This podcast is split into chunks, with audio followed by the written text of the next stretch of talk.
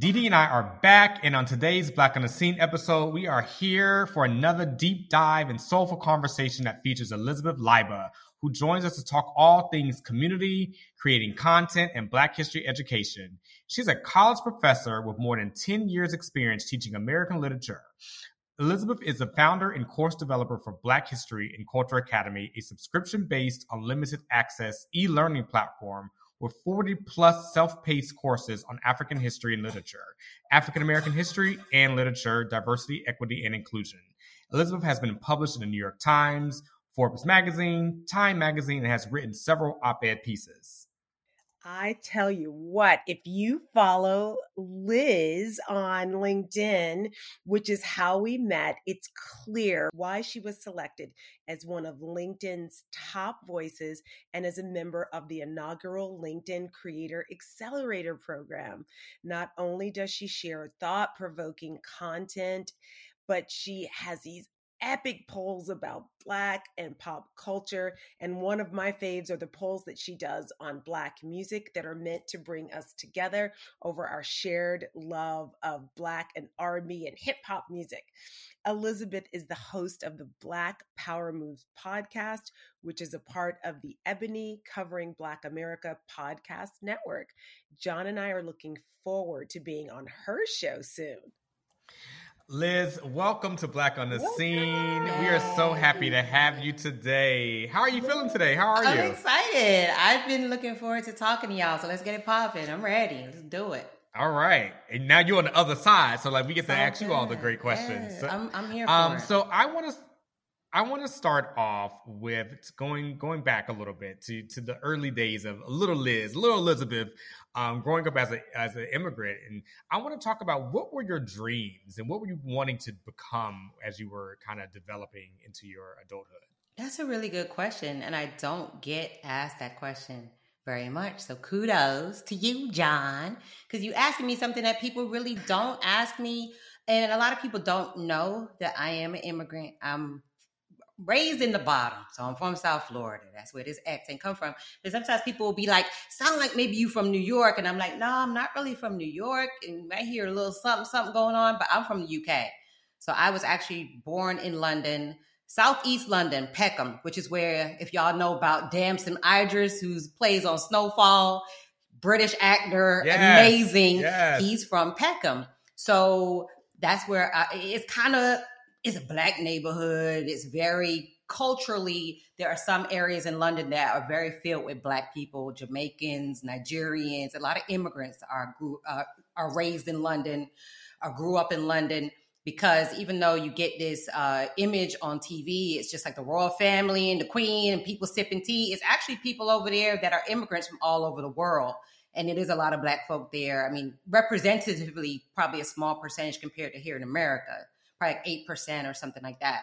But that's where I grew up. And I came here at the age of 12.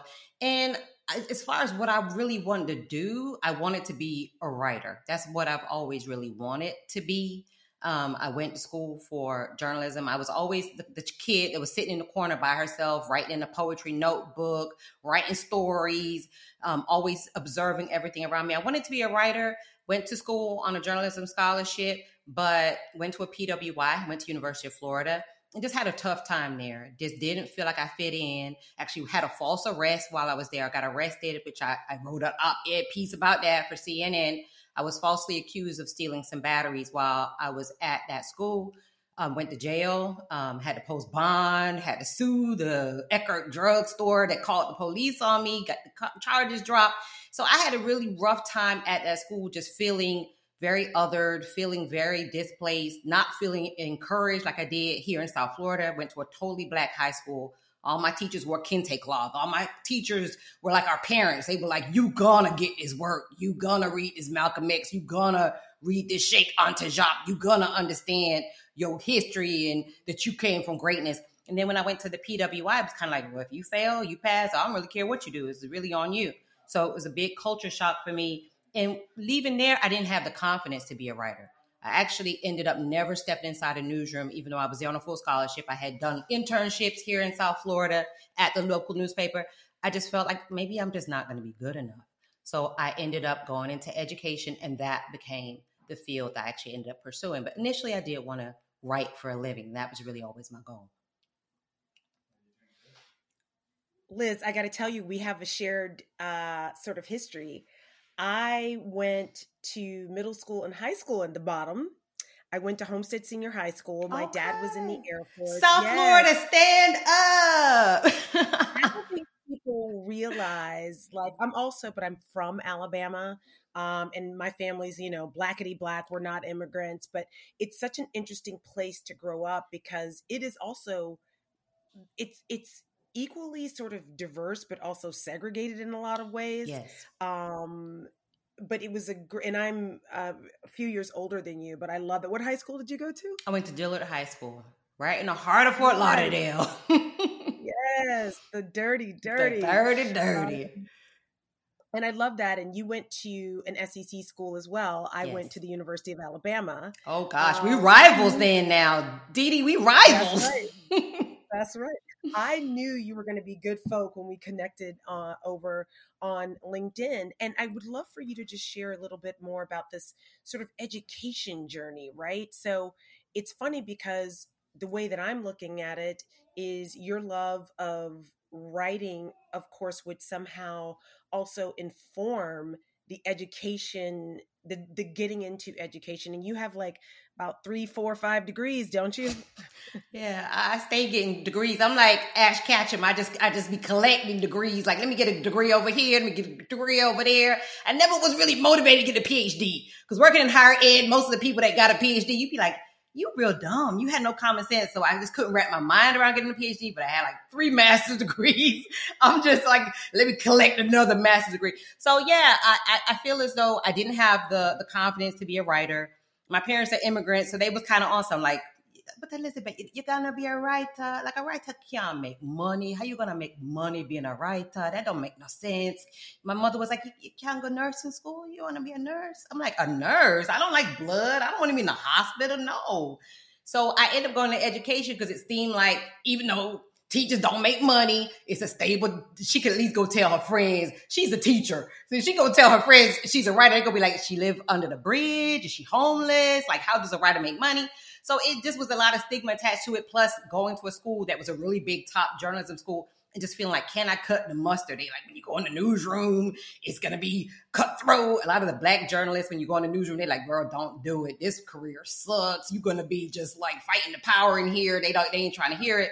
So education just seemed like I could go in there, have summers off. I'm gonna be poor, but at least I'm gonna get my breaks. The kids, you know, will be in recess and I'm gonna be on my planning period. I could chill, take a nap in my car. Like in my mind, I'm like, there's some upside to being a teacher. So that's kind of really why I pursued it. I always tell people I had a love of writing and I just started teaching students how to write because I knew how to do it.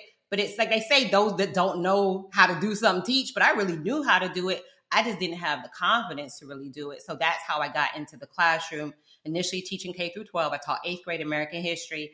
And then I eventually parlayed my way into higher education. I worked in the recruiting side and would always see the faculty members walking by with their briefcase. I'm like, okay, you know what? Maybe I could kind of get into the classroom and be able to make more impact and rather than just touching the student on the admission side, seeing them and then they go on about their business in the classroom, I get to really interact with students, maybe be that faculty member that I wanted when I was in undergrad because I didn't have any black at that PWI at UF, I had one black faculty member the whole time I was there.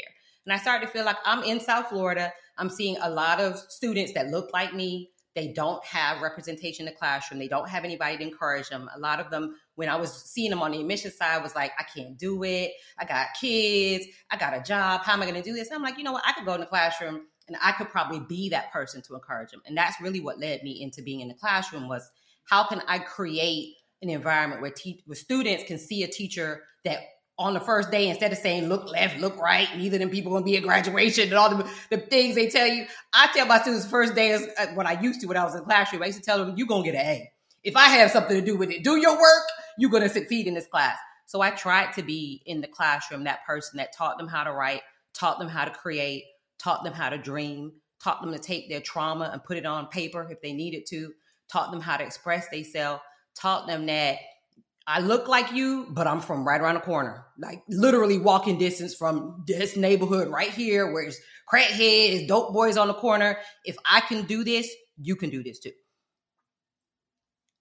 I love that you're I love that you're saying that because you're pouring into obviously your students in, in such a beautiful way. But going again, going back to your child for for a second, you said you had a just a, a, a, desire to write. Who fed into you that same way, right? Who was encouraging you to do? Were you just reading books? Were you seeing something on television? Were you just was it a specific teacher that was kind of like encouraging you to to do that? Because I know your parents felt one way, mm-hmm. but like you know how how did you kind of like just say I'm really going to do that? Who was feeding into you in that way? Yeah, that's a good question. You know, nobody asked me that either. It was like I was, I always felt like an outsider. I think that's why I dove into books, especially as an immigrant when I came here. I did not feel like I belonged. I look brown, but I got a British accent. People like, do you want some tea and crumpets? Like, you don't belong. like, do you want some tea? And I'm like, why they like what? like what are you talking about? So it was like I didn't feel like I really fit in here in South Florida.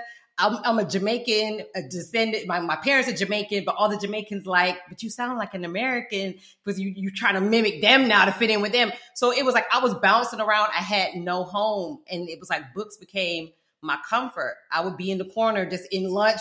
I wouldn't be sitting with nobody because I was getting bullied. So I would just dive into a book and just sit in the corner and read and I would just dive into culturally how I became so obsessed with literally black culture and literature and history was because I'm like, well, I don't look like anybody else. I don't feel like anybody else, but I look like everybody else. So how can I develop some commonality with everybody around me? I got to learn about. And that's why when people say a lot of folk in the majority well we didn't never we were never taught about black history we don't know anything about it nobody ever gave like i'm like no you have no excuse because i got here at 12 and i didn't know it either i just dove into books and books became my best friend. That's where i got that love of books. And then by extension of that the love of writing was because i'm seeing all these stories. I want to be able to create my own stories as well. So they kind of went hand in hand but it's because books were only the only friend i could really have. That again another commonality that you were bringing out of me. I mean i was a social kid but i loved reading and i didn't unfortunately really discover black literature until i got to college at the university of alabama and i was like or women's studies and it just changed my life and i was like why are am I just now learning about this? And I'm 18, 19 years old. Um, so you're seeing what's lacking in the education system and also trying to pour this sense of of identity not just into the students but also you know into yourself. You're building up your identity. Is that what inspired you to ultimately create the black history and culture academy yeah, it's a really good question too. Y'all really coming with the fire today because y'all asked me some questions I don't think anybody ever asked me. The reason I created Black History Culture Academy was actually because I had been very vocal and outspoken on LinkedIn. I started right after George Floyd was murdered. I had a podcast previously before I even had the podcast with Ebony was on higher education. I met up with a couple guys on LinkedIn and they were like, you seem like you kind of like active in the comments. You seem like you got a big background in higher ed. Do you want to join with us and do a podcast? And I was like, sure. I mean, that sounds fun. So I ended up doing that with them for like a year and a half. We interviewed a lot of college presidents and stuff like that. But at one point, right when George Floyd was murdered, the lockdown had just happened. I started really getting my head and I was just like, I don't think I want to do this podcast right now. I need to take some time because it's it's a murder just happened in front of my face that I'm very triggered by. It's protests going on around the country. I'm feeling anxiety. My kids were in the house playing cops and robbers. When my son said, "Put your hands up," and I was like, "Stop it! Stop it!" So I started freaking out, and they were like, "Mommy, okay, sorry." And I was just like, I'm like having anxiety attacks. So my podcast co-host, he said, "Well, you know what? You people already starting to listen to you on LinkedIn. Why don't you just channel that emotion that you're feeling and maybe just start posting about it. And literally the next day, I started posting about George Floyd, about social justice, about racial profiling. I posted for the first time that I had been arrested. Nobody knew that. My mom, my college roommate, and my husband. Because I was ashamed that I had been arrested, even though it wasn't my fault. Even though the charges got thrown out, I had a receipt for the item that they said I stole. I just couldn't find it. and I had it in the bottom of my book bag when they called the police on me. And um, it just, you know, I wasn't able to produce it. And that's why they had me go to jail. The police said, if you want to sign this no trespass, they're giving you an opportunity to sign it. It just means that you can never come back in here. And I was like, nah, because I know I didn't. So I end up going to jail. So I posted about that. And people were starting to really like connect with that. Like, wow, oh my God, you're telling, I was just like, going to tell everything because my thought process was I have nothing to lose. I'm not looking for a job. I'm not on LinkedIn to network with anybody or get any kind of connection. People told me, don't do it, girl. You're going to put a, a target on your back. I'm like, for what? Because I've been at my job like a decade. I'm not job hunting. I don't really care what people think about me. I talked to my husband. I said, sit down here. Because if I do lose the job or something happen, you're going to have to pick up another shift at work because it just is what it is. I don't care. I'm triggered. Everybody about to be triggered. And I went on LinkedIn every single day. Sometimes I post two times a day, three times a day, because anything, you know, I wake up three o'clock in the morning. I'm like, you know what the hell's happening? People need to know that black women getting paid 80 cents on the dollar. and I would just post in the middle of the night. And people are like, you just don't care. You're just saying the things that we all want to say, that we can't say, that we're afraid to say. And one thing that, to answer your question, that made me want to start Black History Culture Academy is what was getting me really mad was the people in the majority were like, oh my God, really? That's shocking. I didn't know that. I've never heard that. I never learned that. And I did a poll. So y'all know I love a poll. And I would say the majority of people said they had never taken a class in Black history, didn't know anything about Black history. I was asking, have you ever had a Black teacher? A lot of them never even had a Black teacher. And I said, you know what I'm gonna do? I'm gonna create my own Black History Culture Academy. So people out here cannot say they never took a Black History. Like, hey, it's $14.99, just like Netflix. Go sign up and you can take these little classes. It ain't no semester. It's like a four module because I do that for my job. I, my job right now, even though I'm trained in um, teaching American literature right now for the past like few years, I'm the director of instructional design and innovation for Career College here in, in Fort Lauderdale. So that was what I was doing for a job. I'm like, if I can do it for this school, I could do it for my culture, for my people, for those in the majority that don't know this information and need to know. And I just would sit there and be like, Black literature, Black culture, Black music, Black dance, African oral. They say we didn't have literature, okay? African oral literature, Black African religion. They say we didn't have a religion. Let me make a class about this Black dance. Anything that came to mind, I was just making classes about it willy nilly and I made like 40 classes. And I said, you know what I'm gonna do? I'm gonna roll this out Black History Month of 2021. And then the Capitol uprising happened on January 6th. And I remember I was in the bed wrapped up like a burrito because I was triggered. And I said, you know what I'm about to do? I'm rolling this out today. Because these people need this information. And that's literally what I did. I just launched it. I had meant to take another month, get everything together, get up to like, I think I wanted to put like 100 classes in there. I said, no, nah, they're going to deal with these 40 because they still ask me for a reading list. They still telling me they don't know. So 40 classes, that'll give them something to get started with. And I just wanted to inform people and give people this sense of Black history is not something that should be just like icing on the cake. Like if you want to know, you know. Black history is American history. We built this country. We're the foundation of this country. We are our blood is in the soil of this country. So you're gonna learn. You need to know.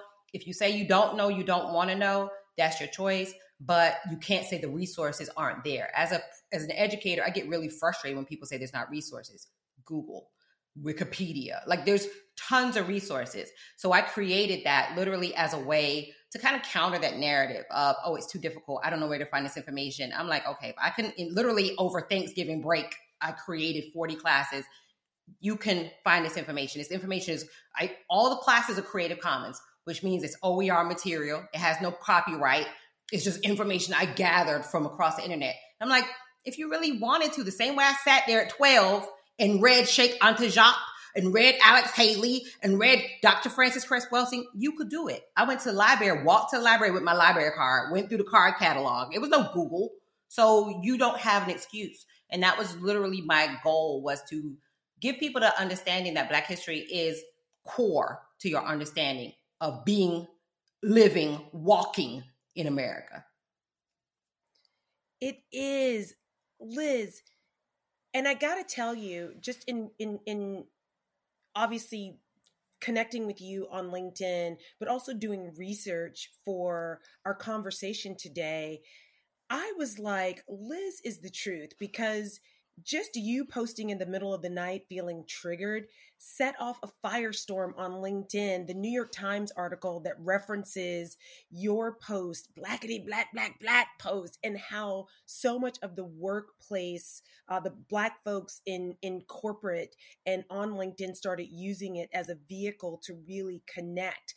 And then, of course, the the fallout of being shadow banded and all all of these things. And I, I, I have to say, and and ask you where you got so you could have kept quiet and sort of small in your books but you had the fortitude to you share so much. You share so much about your struggles. You share so much about who you are. What inspired that?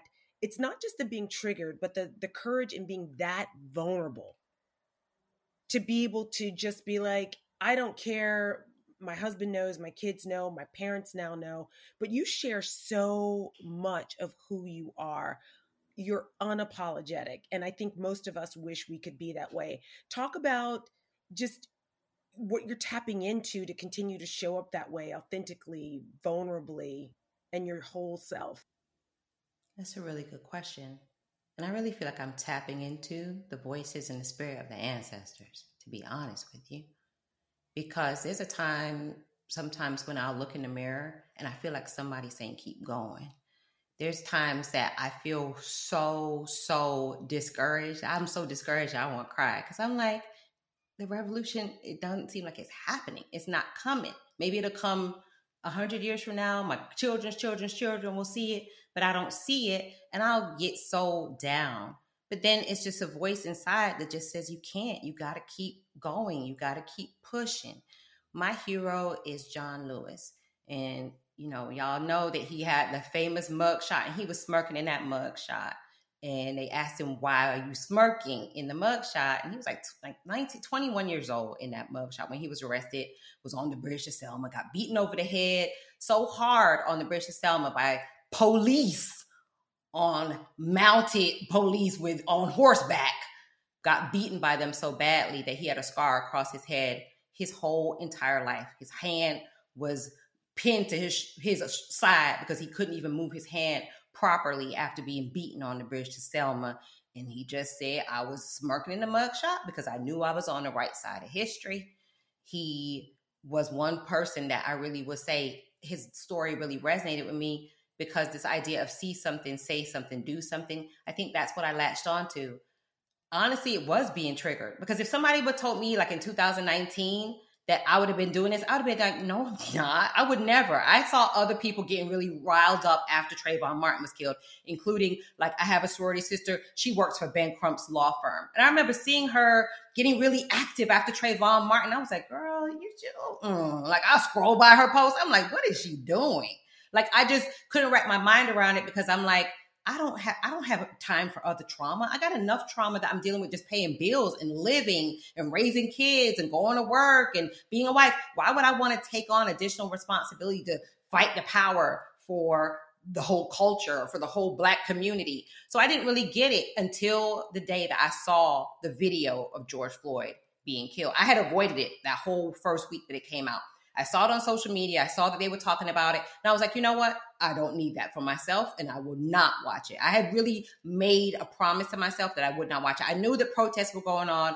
I knew that a man had been murdered by the police, but I made a conscious effort because I'm very, I'm an empath. I'm very triggered by other people's trauma. If I see somebody crying, it's always been something very embarrassing to me. Like if I'm in a movie and it's a sad scene, I'll literally start crying. Anything that's traumatic, I typically will tap into those emotions. And it's like I'm very triggered by that, especially trauma. So I didn't want to see it. And I remember I was watching uh, TV. I wasn't really watching, I wasn't paying attention. I think I was doing some other um, little errands around the house, doing some things, cleaning up or whatever. My son was sitting on, at the floor and my feet playing, but the TV was on, but the sound was off. And something made me look up and it was playing on CNN. And I was just like, transfixed by it. I was like, oh my God, that's the thing that I've been trying to avoid. And I was like, there was nowhere I could go because it was like right there on the flat screen, right on the wall. And I remember I just turned it up. I don't even know why I did that. And it was a part where he called out for his mom. And I just, my heart just started racing. My son is sitting at my feet. And I was like, I gotta, I gotta do something. Like I can't just not do something, but I just didn't know what to do. And it was in that week time that I just started thinking about my role and what I needed to do, had that conversation with my podcast host, and I'm like, this is it. I have to use my voice. I don't care what happens. I don't care what the consequences are. I don't care if people like it, don't like it. I have to get these emotions out. And like y'all said, I, am not a writer. It's not like I could go to the, the New York Times and say, I'm going to write this article or go anywhere to get these feelings out. So I was already on LinkedIn. LinkedIn actually became my diary. That's why I post three o'clock because people don't post in their diary, put it right in their diary at noon or at, you know, you post, you write in your diary whenever the feeling comes to you, right? So that's what I did. And sometimes people say you should only post it on LinkedIn between 10 and noon. You have to do this, you have to do that. I didn't follow none of that because I was like, I don't really care. I don't care if nobody don't like this. I'm to put it somewhere. I got to get these feelings and purge them out of myself. And LinkedIn became the, just the, the lucky winner for where my feelings needed to go. And so many of us followed suit on on that. And again, you building community around your story, your passion, your trauma is just it's it's so inspiring and just literally mind blowing. And so, is this when LinkedIn comes calling about the creator program, seeing the folks that you're mobilizing? How did that all come to be? That's a really good question, too. Because it really, with LinkedIn, it's been kind of like a, a, a, roller coaster. Initially, uh, when I first started getting active, um, right around the time that the New York Times article came out about Black LinkedIn, that was toward the end of the year, the, the year that George Floyd was murdered. That article came out, and right around that time, also I got black, uh, I got LinkedIn top voice in education. So I was kind of being known as someone that was very outspoken and vocal on LinkedIn. People were knowing that I was like that go to person for a raw voice. And that was another thing that made me double down on just being really transparent. I've talked about my bisexuality. I've talked about being a victim of sexual assault and domestic violence. I've talked about struggle with mental illness because I'm like, there's no point in me hiding anything because I already said I got arrested. So what? what could possibly be any more, you know, stigmatizing than that? So there were a lot of things that people didn't know about me, but I was like, these are things that probably a lot of other people are ashamed of or are hiding or thinking about or saying, I can't talk about this in the workplace. And a lot of people thought it was like, oh, hetero norm. She's married. Uh, I had somebody made like a, a, a, like a homophobic comment, and I was like, you know what? I'm going to about to post about my sexual identity because people need to know you around here making comments. You don't know who you're making comments to. So it was things that would happen on the platform that would make me say, I need to be vocal because there's, I know people are DMing me and saying, I'm scared to say this. I'm scared to say that. Let me be that person don't I, y'all don't worry about. It. I got it covered. Y'all scared? I'm not scared. What? Who gonna check me, boo? I'm just like, what can anybody do? Nobody can do anything to me, so I'm gonna just say whatever I want to say. And I did that for like that year. The Creator Accelerator program they accepted applications toward the end of last year, so toward the end of 2021. And honestly, I didn't apply until it was an application call. Like any creator apply. And I, people were asking me if I was gonna apply. I'm like, no, like. Psh, I'm the rebel rouser on LinkedIn. They're not gonna want me in no creator accelerator program where you know they're gonna like give you a, a bigger platform. It was like by that time I had like over hundred thousand followers. I'm like, I don't need that. Like I need to just stay in my little area and just do what I gotta do. And I think somebody DM me. Um, one of my friends on LinkedIn, she's like, "You didn't put your application in," and I was like, "Nah." She's like, "It closes like in 30 minutes." I was like, "You know what? Let me go ahead and do it." If y'all would see, it's so embarrassing my video that I submitted, I'm like laughing in the video. I'm so unprofessional, looking like a real fool. And I was just like, you know what? It is what it is. If uh, they probably don't want me anyway because they know I just be starting stuff on the platform. So I'm gonna just throw the chips where they may. And if they don't take me, I'm gonna just know, well, they wasn't gonna take me anyway. And I was shocked when I found out I was a part of the program because I had no expectation of being a part of the program. It was great to be a part of the program, to see other creators and to be kind of like I mean, we all say we don't need it, but it's almost like validated that my voice is something that's recognized. They know. Much as we talk about the idea that some of this, in terms of Black identity, Black eh, racial equity, Black empowerment, women, Black women, and some of the microaggression with you, all these topics, people sometimes say, well, that doesn't belong here. Go to Facebook with that. You, you don't need to be talking about that. but our identity is literally who we are. And I think now with the pandemic, people are starting to see that we got to talk about mental health. We got to talk about LGBTQ. We got to talk about trans. We got to talk about disabilities. All these things are people people are struggling or people are navigating and people are dealing with these things. So I think that literally became a part of, you know, the conversation and they understood, I believe that that was something that they needed to include as a part of this, this inaugural class for the accelerator. I, Liz, I absolutely love your transparency, your Liz. honesty, your vulnerability. Like it's Girl. just, it's, it's, it's so eye opening. And, and, and I, taking it to another level, I love that you've taken um, your, your, your education passion, right, outside of the classroom, because now you're, you're, you're, you're educating other people about all these different areas. And, and, and just in a different way, right? The medium is the medium of how they're getting it and how they're being fed is a different way.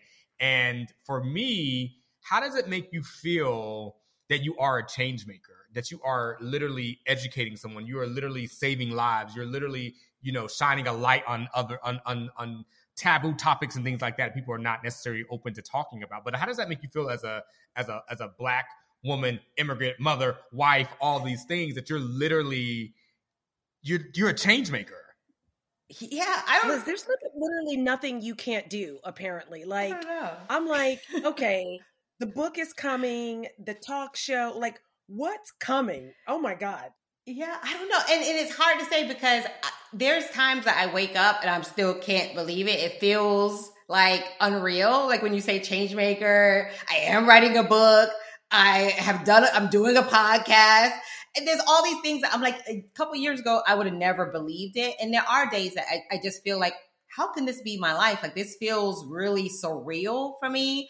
I get probably dozens of DMs, people connecting with me on LinkedIn saying, Thank you for what you're doing. You're appreciated. You're changing. Please keep going. Don't stop. I'll talk to people and people like, I follow your work. And it'd be people like all across, you know, corporate America, people like y'all that are like, wow, I love your poll. Or, oh, I love that post you did. And it does feel, it feels great. It feels inspiring to me to keep going. There are times that I do feel discouraged, but when I do connect with people that are saying, you're making change, you're helping, you're helping me to see things that I never knew, and you're really, you know, motivating us to like also lift our voices. It does feel good because I always thought that the classroom would only be like the four walls in a college classroom and those 20 students or whatever I have for that term. To have a classroom that's global, where people all over the world, not even just all over the United States, are telling me, you're teaching me things that I never would have known, never even thought about, and helping me to see things from a different perspective. That's every educator's dream. So I love it.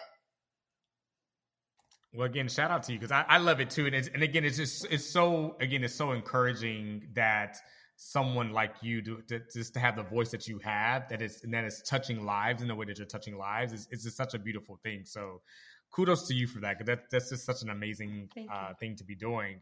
What else do you want to do though? Like you already have this long list of receipts and resume and everything else. Like another book coming and things like that. What else would you want to do? I mean, I honestly see like a radio show. I honestly see like a talk show. I can see so many things for you. I can see you writing a movie. Like there's a lot documentaries and things like that. What else is on your on your on your your wish list of things you want to accomplish? People ask me that. That actually is a question people ask me all the time. And I always say I don't know because I honestly don't know. I had no clue. I'm like, you know, I teach college, and people usually were impressed by that. Like, oh, okay, you teach college, girl, that's good. But to have all this happen literally in the space of like a year and a half, it's been a whirlwind. And I never would have dressed, uh, would have even guessed that I would be affiliated with Ebony, which is like whenever I tell people, "Can you come on the Ebony podcast?" They're like Ebony, and I'm like, "Yeah, like the Ebony magazine. It was on your, your mom coffee table. You weren't allowed to touch it till she was done with it. Like that Ebony to be affiliated with that and to be How work. did that, Liz, how did that come about? Just share a little bit more about how that opportunity presented itself. Or did you, like, how that happened? Oh, that's a good question too. Slide, they slid in my DMs on LinkedIn and asked me, "Did I want to do a podcast?" So it is again back to LinkedIn that a lot of the opportunities I've been presented, such as doing the podcast, all the media that I've done as far as interviews as well as writing like the op-ed piece for CNN, all of that came via DM. Somebody saying, We saw what you did, we read your post, we see that you're so you have so many followers. I have like oh, like 128 followers, at 28,000 followers, I think at this point. I've been viewed on the platform like 47 million times my um my reach is pretty big and I, I, just think that people see it and they connect with the the authenticity of my voice and me just being like you said raw and true and authentic it's like i have nothing it's like I, the biggest shame for me was being arrested so my thought process is in whatever i share if i could unpack that and say the reason I'm sharing that is because I don't want people saying the only people that's getting uh, arrested or racially profiled or or getting you know comply is a six foot five black man that had a criminal record. No, I was 19. I had no criminal record. I was a college student and I got racially profiled too. So if I could share that and and kind of strip that shame away, I just felt like there's nothing I couldn't um, share and that the opportunities that have come to me have been from people that say we're really impressed with the fight that and we really are inspired by the fact that you have been laying yourself bare as far as what I would want to do, I mean, I feel like sky's the limit. I would love to do a radio show. I would love to, you know, I'm writing a book right now. It's going to be out in January. I would love to do a talk show. I just, I just feel like whatever, you know, opportunities come to me, I'm just going to run at them and take advantage of them because like that's what I'm here for. I'm here to change lives. I'm here to be an inspiration. I'm here to use this opportunity in a meaningful and, and beneficial way for the culture. I, mean, I have a shirt right now that says melanin. Like I am blackety black, black, black. I, I saw that sweatshirt and I was like, I need to ask her where is this from because I love it. I love the the color block and I love what it says. So, yes, I, and, and need, that's what it's all about. Repping for the culture, not being afraid, not hiding our blackness. I tell I posted about this early in my days on LinkedIn. I'm not code switching no more. I stopped code switching after George Floyd because I used to go into the job and I'm like, okay, guys, we're gonna go ahead and do a presentation, and I would affect this like Becky type of voice because I'm like, well, that's what they want to hear, so I don't want them to hear my down south growl from South Florida because that's gonna turn people off. And my thought process is, if that turns you off, then you just don't want me because that's who I am. That's what how I'm sounding when I go talk to my mom. That's how I talk when I go to the grocery store. That's how I talk to my husband and my kids. So I'm not going to affect anything. So I think that that became just kind of like my truth. It was just like I gotta live my purpose. I gotta live my dream. I gotta live the, the idea of that little 12 year old black girl that came to this country and was like, I gotta dive into black culture. I gotta live, breathe. I posted a picture, actually was in the article for CNN about being racially profiled, and I have on like a dashiki, kente cloth, because that's how serious I was about it in high school. Like, I gotta get into this black culture, because these people cannot be picking on me. I gotta understand their mind frame. And that's how I've always lived. I'm like, I gotta do this and make sure that I'm true and authentic. And I did lose it for a while, living and breathing in this country. It'll make you like disavow your blackness. And that is something wrong with us wanting to not be as black because if we show up too black, then people are gonna think we're gonna start a riot or have a barbecue or try to do a family reunion or start doing the electric slide in the middle of the office. Like, why is it they think that that our blackness is something to be threatened by or something that's not professional? No. Uh, if your Valley girl or your surfer bro accent and voice and mannerism is professional, then my down south, get it girl, bamboo earring or whatever I got on, just as professional as your pearl earring. is still an accessory.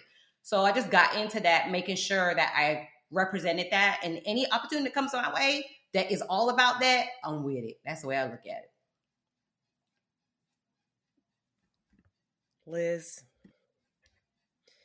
I tell you what, I'm trying to hold back the emotion because you have literally said, again, you're just such a light, so unapologetic, and the, the, the North Star of how we should all be 100% ourselves. And it has really lit me up today. And I had a feeling when we connected on LinkedIn, I was like, wait a minute. I was like, John, this this this this this woman asked us to be sort of on her podcast and i don't know what drew you to me because i don't even post that often but i think i was liking your post probably and i was like who is and this? yes and commenting. And so i know it took us a while to get it together and we can't wait to be on the other side. And before we wrap we want to hear and it feels like i know the answer but i want to hear it in your own amazing dirty, dirty South Florida boys what your love letter is to us, to Black entertainment, because our love letter to Black entertainment is having the opportunity to highlight you, who's all about representation and authentically, unapologetically being blackety black, black, black.